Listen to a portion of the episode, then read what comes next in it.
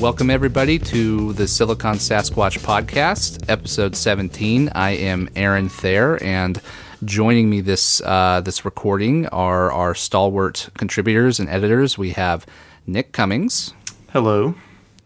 uh, Tyler Martin, Good morning. Spencer Tordoff, That's me. and Britt McGinnis. Konnichiwa. So today we are discussing um, on the the day of the PlayStation 4 launch and next week's Xbox One launch, and a recent episode of South Park um, lampooning these launches and the the fanboyism, as it were, around uh, these next gen consoles. We're we're sitting here and talking about perhaps some of the ideas behind fanboyism. Does it still exist? Do we care? Uh, the aspect of even perhaps consumer culture with Black Friday coming up and the the run on these popular electronics. Uh, just kind of dissecting how it uh, affects gamers these days and what we're seeing perhaps compared to uh, previous console launches like last generation or even the Nintendo uh, Nintendo don't era of Sega and Nintendo launches. So, to start us off, uh, Nick, how are you feeling about these console launches, and do you consider yourself a fanboy for either one? Uh, well, we talked about this a bit on the site, but you guys all know that I had considered both consoles when they were, you know, officially unveiled and detailed at E3 this year. Pre-ordered a PS4 and actually canceled that pre-order a couple weeks ago. Uh, in other words, I have no um, no horse in this race.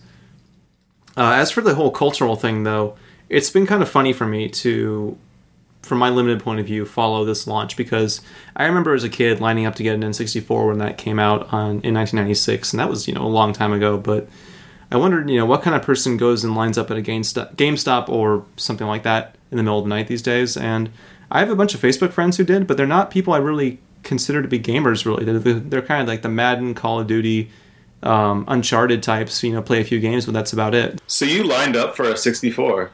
Yeah, Good man. Me too. Wow. That's fascinating because I was just thinking about like what my first memory is of a console launch. Like I didn't really get into gaming until the SNES and the Genesis were already kind of stable as platforms and had plenty of software.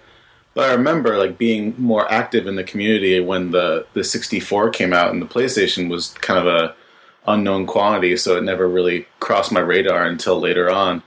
Thinking back to like walking in a blockbuster to rent like Donkey Kong Country 3 or something and seeing the the four Nintendo 64 uh, launch titles on the shelves, just thinking like who is spending $300 for four games? Like it Well, just seemed like yeah. such an asinine proposition for me at the time.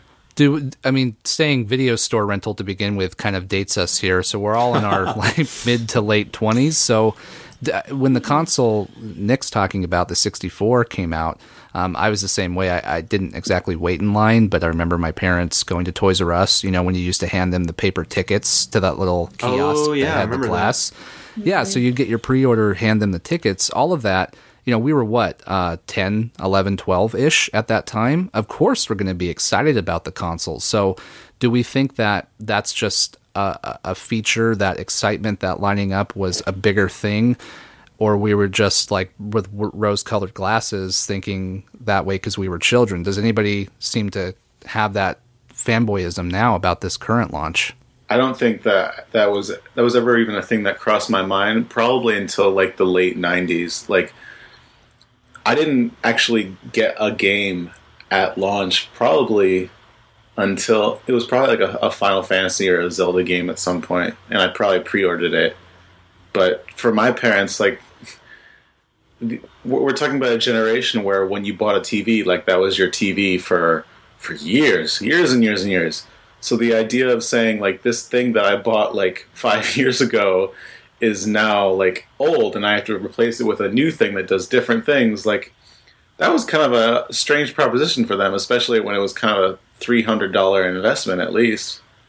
That's actually pretty close to my experience as well. I mean, the I've never really fangirled out about much when I was little, but then again, nothing's really marketed toward me, so there was inherently less of a community around stuff. Same, save Kingdom Hearts, which was a huge exception. I most of the Kingdom Hearts fans I knew were women, But again, like I didn't even really connect to them because I didn't have a preference for Kingdom Hearts. So I think if if you're not treated as someone whose money they want, there's less of a place to fangirl about.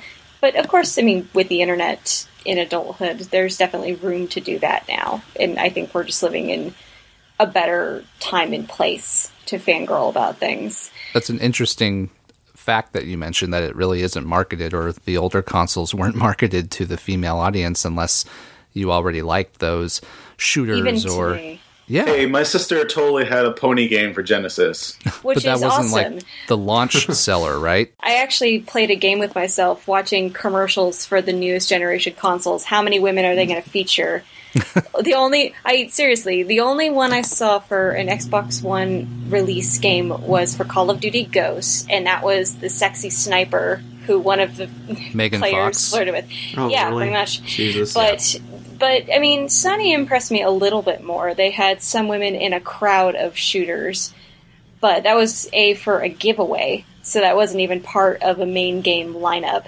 But even within that, it's like okay, one or two sort of women players in the crowd, but they looked very differently. So like, okay, so you don't just want the Megan Fox player, you want the nerdy player, nerd girl player. So that's better, but they still didn't say anything. One thing that uh, Britt touched on that um, I think actually really is is worth discussing is um, this notion of like community and like a game being like marketed or reaching out towards a group of people.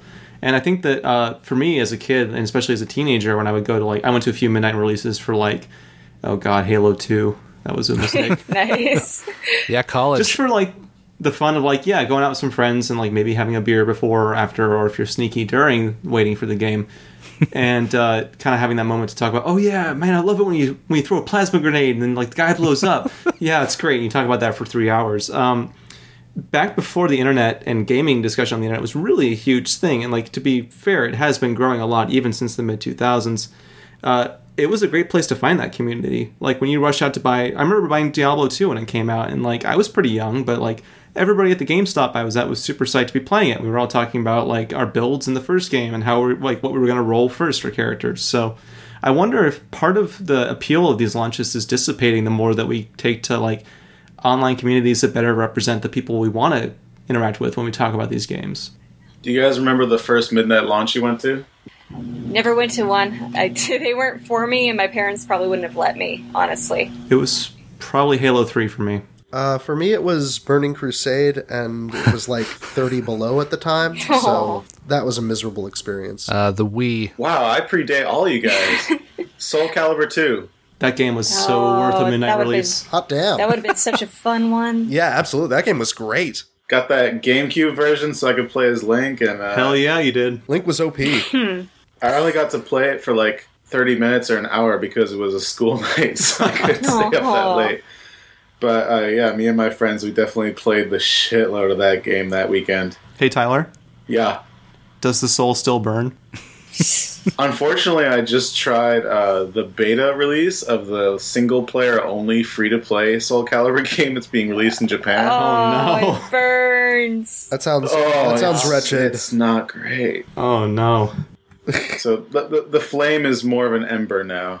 Oh, do any of you feel that uh, you would go to a midnight release? Not even the consoles now. PlayStation's obviously out, um, and we've already talked about how none of us are getting any of these consoles right at launch. But are there any games, or is there that culture that you talked about, Nick, that used to be? Hey, I'm going to talk with a bunch of gamers about this cool thing we all enjoy that maybe has been displaced by the online uh, focus on community. But do any of you want or ever think you'll go to another midnight release of any sort of thing, hardware or software? Not anymore. I mean, watching the launch event for this, like so much of it is being streamed, and I enjoyed like watching people tweeting about standing in line and waiting and seeing this stuff going on. but then when people were talking about, yeah, I've been in line for seven hours and it's really cold outside, I was like, ah, I'm good. I don't need to do that. I just feel too practical about it. I'm like, well, I got to get that time off work, and oh, I got should I get cash or should I get credit? I got to get blankets. Like that's the whole reason I, I'm holding off from buying a console. It's that nothing nothing is enticing me enough to spend that much money on it. You're in the states. Who's buying it with cash? What are you like buying it like down a back alleyway off of Craigslist? Or Well, no, no, because it's a quicker transaction. See, I'm polite. I try to think about the people behind me. You jerk. What do you no, pay I'm all with- about those reward points. Yeah. No, Screw no. Do you pay for, pay for pay for it with five cards? Don't max out your every payment. Yeah, sorry, I have a two hundred dollar limit on my credit card. I, I can't buy the Xbox on it.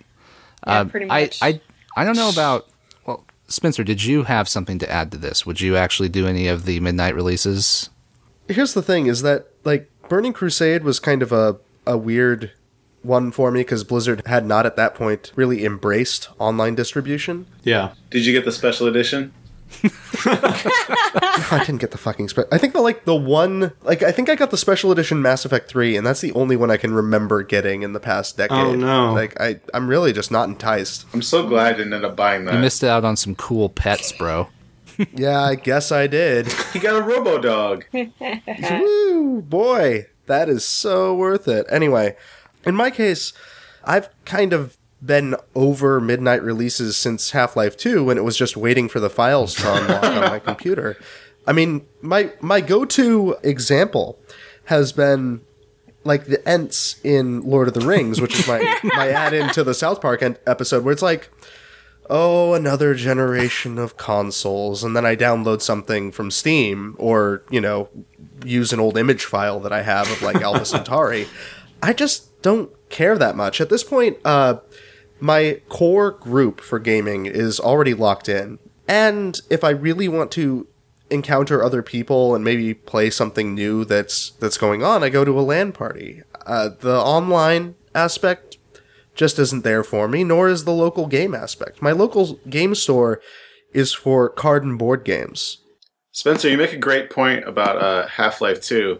I mean, thinking about what you said about the files unlocking, I've, I've kind of attended several midnight releases this year, but they've all been like waiting for that like clock to hit midnight on the West Coast so I can start downloading this new game. So I can start downloading like Pokemon or Animal Crossing or Bioshock or Last of Us. Those were all technically midnight releases. Seeing all your friends on Twitter trying to download Pokemon was a big memory for me. And also, like, if you followed, like, NeoGaf threads or something, just following the hype can be a lot more fun, I think. Even the midnight releases aren't really midnight on the West Coast. It's 9 p.m. Battlefield Hell 4 yeah. unlocked. Plus, uh, that you talking about it, uh, Tyler and Spencer mentioning it, most of my games on the PC now are preloaded a week in advance. So everything's ready to go. It's just waiting for the actual content unlock. So it's it's not really very ceremonious. It's just okay, I can play it now. Oh, it's kind of late. I'm probably going to go to bed at 10 o'clock. So you'll get an hour of playtime in as a responsible working adult. And then, you know, you, you don't really, well, okay, on average. um, I saw your Skyrim well, that ties into everything. yeah, that's, That's the one It's benefit for me being in Japan is that you your midnight is my five o'clock. So it's like right when I get home from work, and I'm just like, yeah, I'm gonna play all let's night. roll. I thought of one re- thing that would get me to go to a midnight launch these days. It would be a really esoteric game like uh, Jonathan Blow's the Witness or if Mother 3 ever came out. just to see the people there. You are so gross. I'm, I was gonna say, like, that sounds kind of like you would suddenly be in your element. You know, there'd be wine and cheese and everything. Oh, Everyone's in shut up! Dorans. Just because I'm in Portland. The Nationals no, here's the thing. on Here's the thing. I would, I would absolutely be there with you because I'm very excited for the witness. But that's the crowd I imagine will be there. Did everybody hear about how much that Warhol sold for? A hundred million? That's amazing. Warhol is way too mainstream for Nick's crowd. It would be fun to to go to if a staged midnight release because it's kind of lampooning it, which I suppose, and unless Britt wants to add something, which it sounds like I slightly cut her off, um, lampooning kind of segues into the South Park episode talking about this uh, this fanboy slash fangirl war. But Britt, did you want to add something? Well, I'm just saying, like, part of everything is that how many people are actually going to physical locations as opposed to ordering them from Amazon. Are there any numbers for anything like that? Not yet, but I mean, I mean, come on. People are saying on Twitter like, "Oh, my thing shipped," you know, like maybe that's maybe that's the new midnight release. You know, it's like, "Oh my gosh, it came in the mail." this might just be my social group, but the only people I see tweeting or talking about waiting for their PS3s or PS4s to ship have been people that live outside of the US. Everyone I know that's in the US getting a PS4 went to at least one store that they pre ordered at. Well, I, I guess what I'm saying is maybe the main reason behind midnight releases not being a big deal is that we can now get them without the stores themselves. Yeah, which is true. And it's the same reason that any sane person won't go to Black Friday at a store. I did it mm-hmm. once just to see the madhouse aspect of it, and it was disgusting. Uh, and so Black Black Monday though, or Cyber Monday, I'm sorry. Um, there are different deals like that, so people are, do seem to do it online, or like in Nick's case, in my case, which we have both canceled our pre-orders for the the consoles.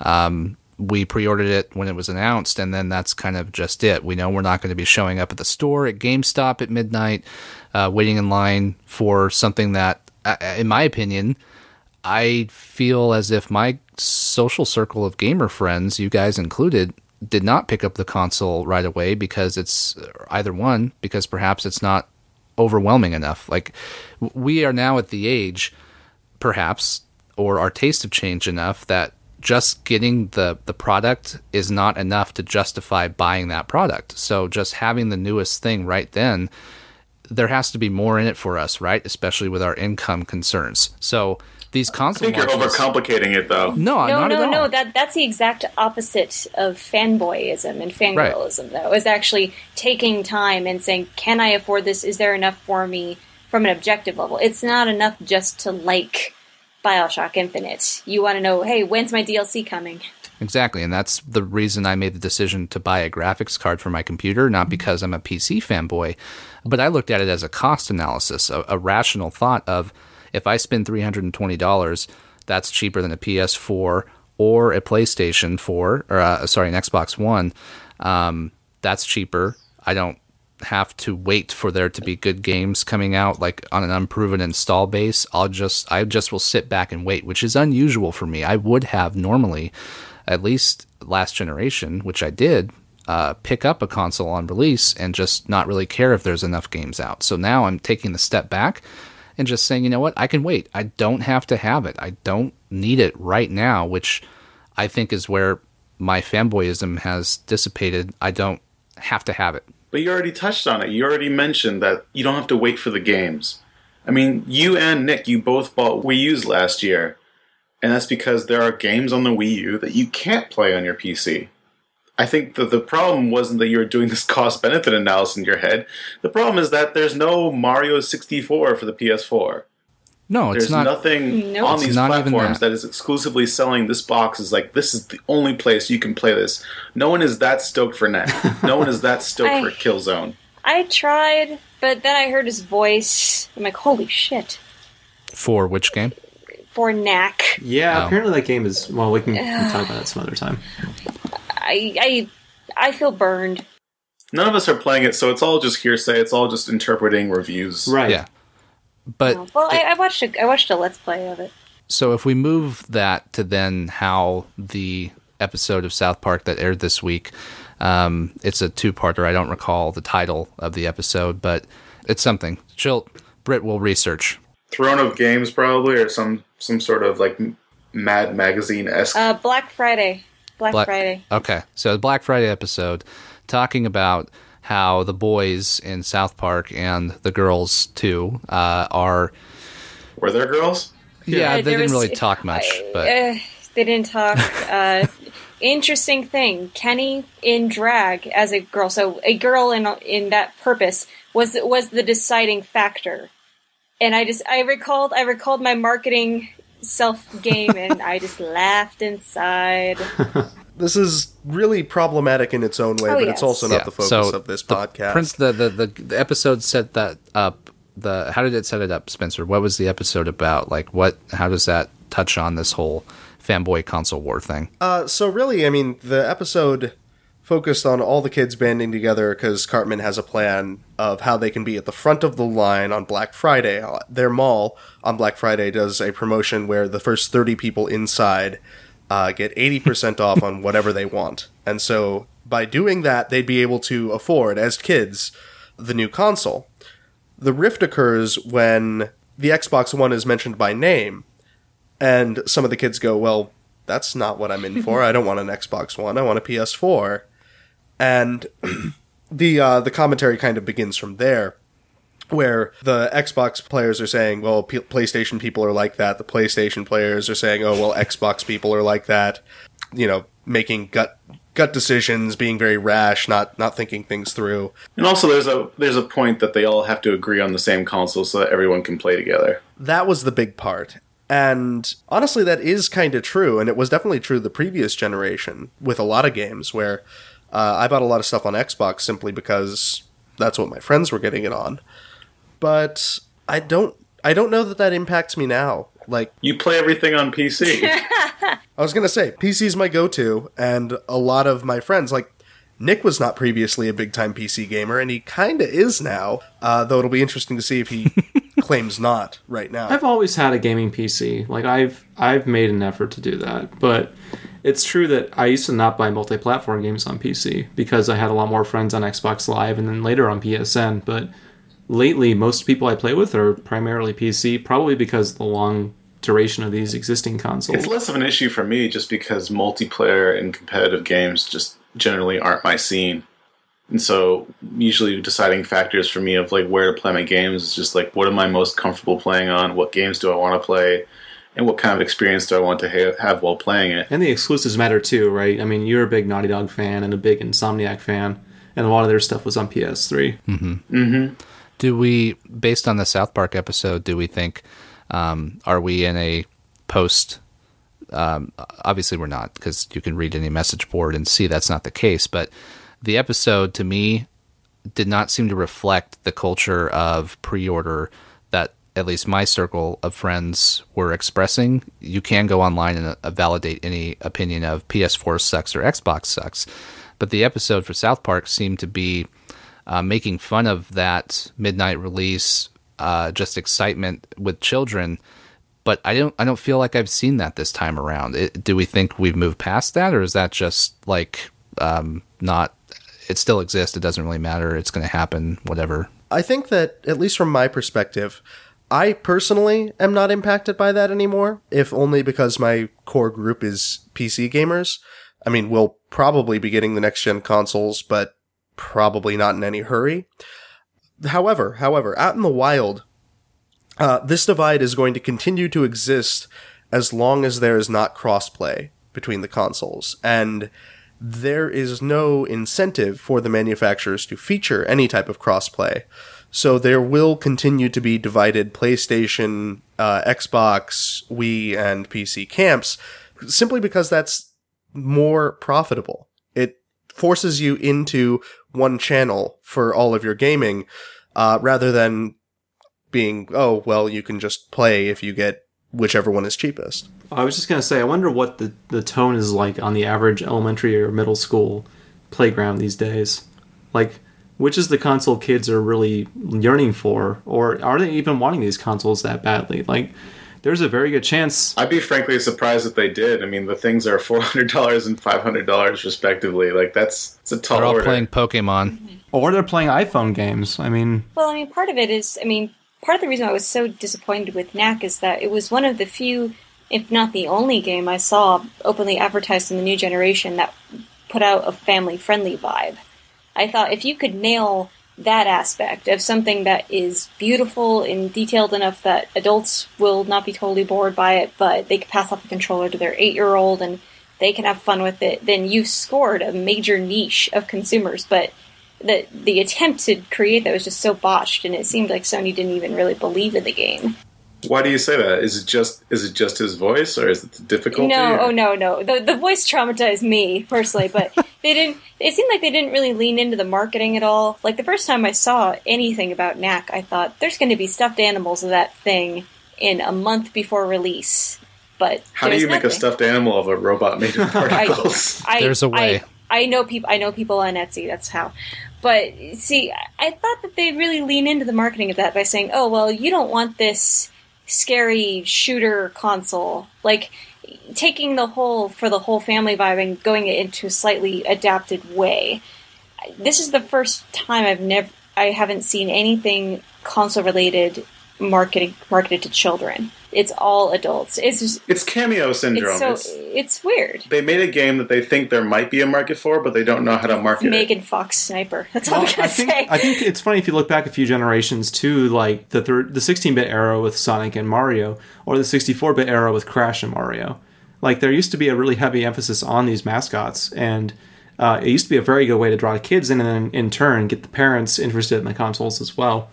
Um, we're not seeing that investment anymore. Like the headlining games are like, which game can render Call of Duty's dog at a higher resolution? Oh And God, is that actually the argument? Uh, Wait, do they're- have fur shading like they had in Crash for the Xbox? ugh. Maybe. That it's still a spin-off of the Quake 3 engine that they're It rendering looks that game on, but Yeah, that it looks is like neither ass. here nor there. There's a good point raised. Anyway, could we go so far as to say that the marketing for this is Oh, aging no. with us? No, no, like, no, That kind of seems to be the case. Yes. It continues to be pointed at our generation. It's pointed except where the money Nintendo. goes, and it all changed Yeah. with Halo. Like Halo was like I think the first like big shooter to to really sell gangbusters on consoles. So I think that's kind of when the tone of what is selling on these boxes really swayed. It felt like. Well, they're marketing to established audiences. They're too, frankly, it feels like the companies are too scared to venture into women or to children or to anybody that isn't guaranteed to give them money, even though they there's deep pockets in each one of them. Yeah, last generation was more of the casual experiment, which we just talked about on the previous podcast. But they've kind of backed away from that, it seems. And to me, these consoles are homogenized. They're to me basically Exactly. the same thing. They do the same things. They all have the apps. They all have a Facebook aspect. They all have a social connection. Like they do the Twitch or uh, whatever your poison is for game streaming. They all are doing the same thing, um, which to me almost seems to. uh, I'm I'm going to make a prediction that this generation it won't be the last. Which of course only fairly recently some doom sayers were talking about how oh this console generation will be the last and then after that consoles as an idea won't exist. That i don't really believe that but i believe um, in some of the things you guys had brought up the the crossplay aspect which it sounds like sony has been on board with of trying to get there to be crossplay between pc at least. They wouldn't mind some xbox people whatever but it seems less and less that there are okay this is what the playstation does the xbox doesn't do this they all kind of do the same shit now and that's why i'm not really excited honestly this will be the last generation In some ways, they actually kind of given up. I mean, you just had uh, Shuhei Yoshida from Sony come out and say that they need Nintendo because they need that company that is like the gateway, that is like reaching out to the audience that Sony isn't touching for whatever reason. Yeah, which is sad. I mean, I I seriously feel really sad looking at these companies and saying, "I have money. Why don't you want my money? Why don't you want my little brother's money?" You know, they're so worried about making this. It's like all you have to do is change your appeal really slightly or have a game like Knack or something like what was it? Is I- I really what you want, though? no, You don't Knack want is Knack. not what I want for me, but I want I want Knack for my seven year old brother who it loves video games. He has mastered Yeah. every Lego Harry Potter and Lego Star Wars up on every level. That would make him excited for this generation. For me, I want Call of Duty and able to play with a woman. Lego oh, Marvel's on PS4. Yeah, exactly. There you go. system seller Well, for some for some families, yes, it is. You want dad to be able to play one thing, and the son or the daughter or the wife to play something too. Game consoles are so expensive now; you can't just think about one person in the house doing it. And they tried to address that, but it just ended up being awkward. Unless you're an adult man in his 20s who doesn't have any other expenses. which is the general audience for these things. I uh, I think the South Park episode, just to reflect on that a little bit more, is I don't. I think it was an easy topic for them, and realistically, it was a setup for their own game that's coming out, which they kind of uh, made a jab at. But those costumes all the kids were wearing, those are the same costumes that will be in the Stick of Truth. Uh, they were t- talking about the Sony and Xbox consoles by name compared to before. In previous years, they had made up their own game consoles. I, I kind of think it was a backhanded way to market and advertise their own game, even though it's still satire and it's still South Park. They do whatever they want, but Well, the stick of truth is like kind of like Lord of the Rings, Game of Thrones themed, isn't it? Oh yeah, oh, God, I'm so hyped for that game, you guys. you it don't even know. It's really good. Heavily. Yeah. It looks so fun. It's been delayed three times now. I thanks don't THQ. care. It's good stuff. I know, and that's what's driving me nuts. Dude, Ocarina of Time was delayed like a hundred times, and look how good yeah, that this was. is this generation's Ocarina of Time. Everyone, it's gonna Jesus Christ. calling it right now. So, so what's going to make us excited about this generation? Because if we're so uh, blasé about this, uh, these consoles right now, or we're, we're sticking with our PCs as it would be for Spencer, Nick, and I, what is it going to take for gamers like us, uh, gamers like Brit, who aren't really represented, to maybe get that itch of fanboy or fangirlism to go, I got to buy that now? Is it one game? Is it one feature? Is it multiple things? What do we want that justifies this purchase? Speaking exclusively for myself, uh, I'm already on board. The thing that's preventing me from getting a PS4 right now is number one, the Retina iPad Mini just came out, so I'm probably going to get one of those. Uh, two, it's not out in Japan yet where I live, so I'm fine waiting until February because the game I want to play on it isn't coming out until March, which is Infamous. And it, what gets me really excited is that it sounds like remote play, which is something they're kind of quietly hyping up now, is actually working. Working better than I think most people expected, in that you can use your Vita to remotely play these full PlayStation 4 games on a Wi Fi network, which is, I don't know, that seems pretty exciting to me because it's not really something you can do anywhere else right now Except Wii U. not from like a long distance. We use within like a certain range. Like you can take your Vita to another place with the Wi-Fi network and play these games. For me, it's going to be which system, which company is going to be better for independent publishers. Because I mean, with the Ray, the set of games that's out now and that is due to come out anytime before March, because March is when good things will happen.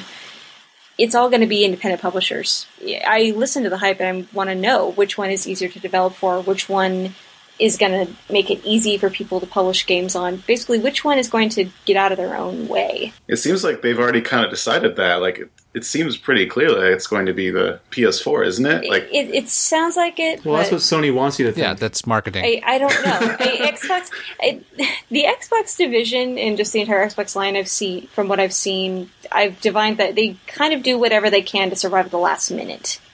They will reach out of the water, scream one thing to try to convince someone to throw them a lifesaver. Yeah, like, oh shit, oh shit, here's Shadow Complex. Yeah. Please come back to us. Oh, oh, oh, online optional. Just to be fair, which this doesn't come from a place of fanboyism, but to be fair, there is the ID at Xbox program that they've really been championing. Who knows when that's going to launch? But the idea behind that is anybody can be an independent developer with the Xbox One console they purchased from the store.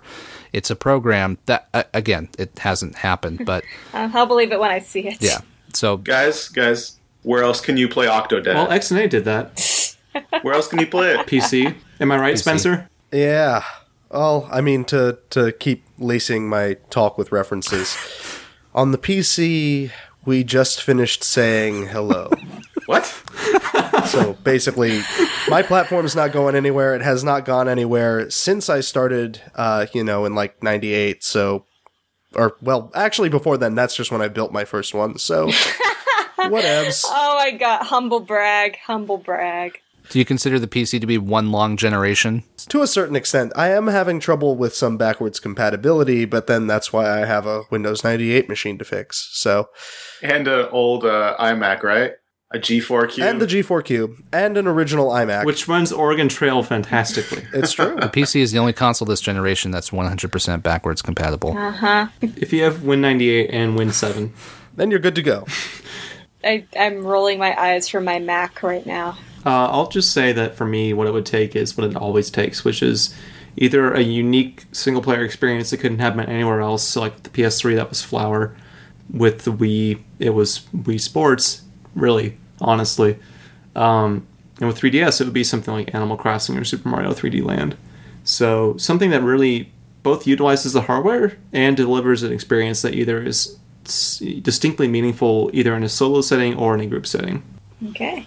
That's what we all want. Well, I regret that Doug couldn't make this uh, podcast. I know I've talked a lot. I'm sorry, guys, but Doug uh, bought a Dreamcast on day one, and he Oh, traded in his wow. PlayStation for it. Oh, Yeah, he traded. Oh, his, yeah. he traded his PS One, and I told him, "You are making a bad call. No, no, This is no. a dumb decision."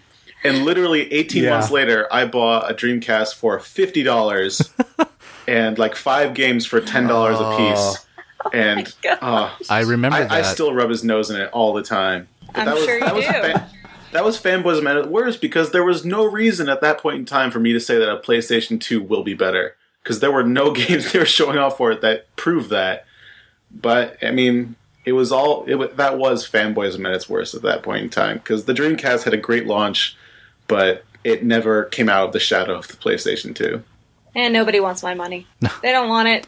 So, if I hear of any bankruptcies in a gaming company, like in the next five years, part of a very small, dark part of me is just going to be laughing. I'll take your money. Yeah, good. Make something. Make something I'll like. I'll give you money.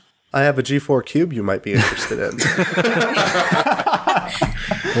Well, everybody, it sounds like the consensus is we're all too uh, grizzled and skeptical to really buy into it anymore. So, Not me. yeah, except for Tyler, he will be flying that flag. Well, thank you I'm, everybody 20, for I'm joining. 23. I don't know about you guys. Yeah, you're still too young. Once you get to 27, No. you know, we'll just it's just over. Again, they don't want my money. That's So true. it's it's their loss. It's their loss, man. Nobody's advertised the right neural jack for me, she'll say at the age of 27. Sony or Microsoft uh, or Nintendo, you're welcome to send direct inquiries for Brit's money to What if they made a pink DualShock 4? No, because all That no. that must be the missing link. There needs to be Susan G. Komen branding on it. give me a playable Call of Duty female commander that is not a sniper or a medic. Well, hold on. There are female uh, soldiers in Yeah, the you new can Call of Duty. females and no, no, no, no, not a DIY one. I want a I want a character that you can either play as or interact as. Now you're asking for too much. Are there female support dogs as well? Sounds like Gears of War got it right then. I maybe they did. Every female gamer I know loves Gears of War. Like it's an infinite tie. It's not even a contest. Like they love Gears of War way more. It's so fascinating. Are you sure it's not because they like Dom? I'm just bewildered by the implication that you play Call of Duty single player. But that's a topic for another it's time. it's not that hard. It's really not that hard to appeal to female gamers. Just give them someone where that doesn't have an ass shot. That's impossible. Good point. And as the final word this evening, thank you everybody for joining the podcast. Uh, you can find us online at siliconsasquatch.com, of course, and something that we we've done recently, we have our Twitter handles on our about page. So you know if you like our random ramblings and you are like Spencer, uh, who made two Twitter accounts because he's too scared to share his uh, main one, then you can check us out there. Uh, thank you everybody for listening. The Silicon Sasquatch podcast is a production of siliconsasquatch.com.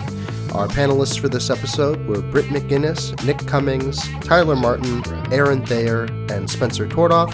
The episode was produced by Spencer Tordoff, and our remaining editorial staff member is Doug Bonham. If you'd like to hear more of our work, please check it out at siliconsasquatch.com.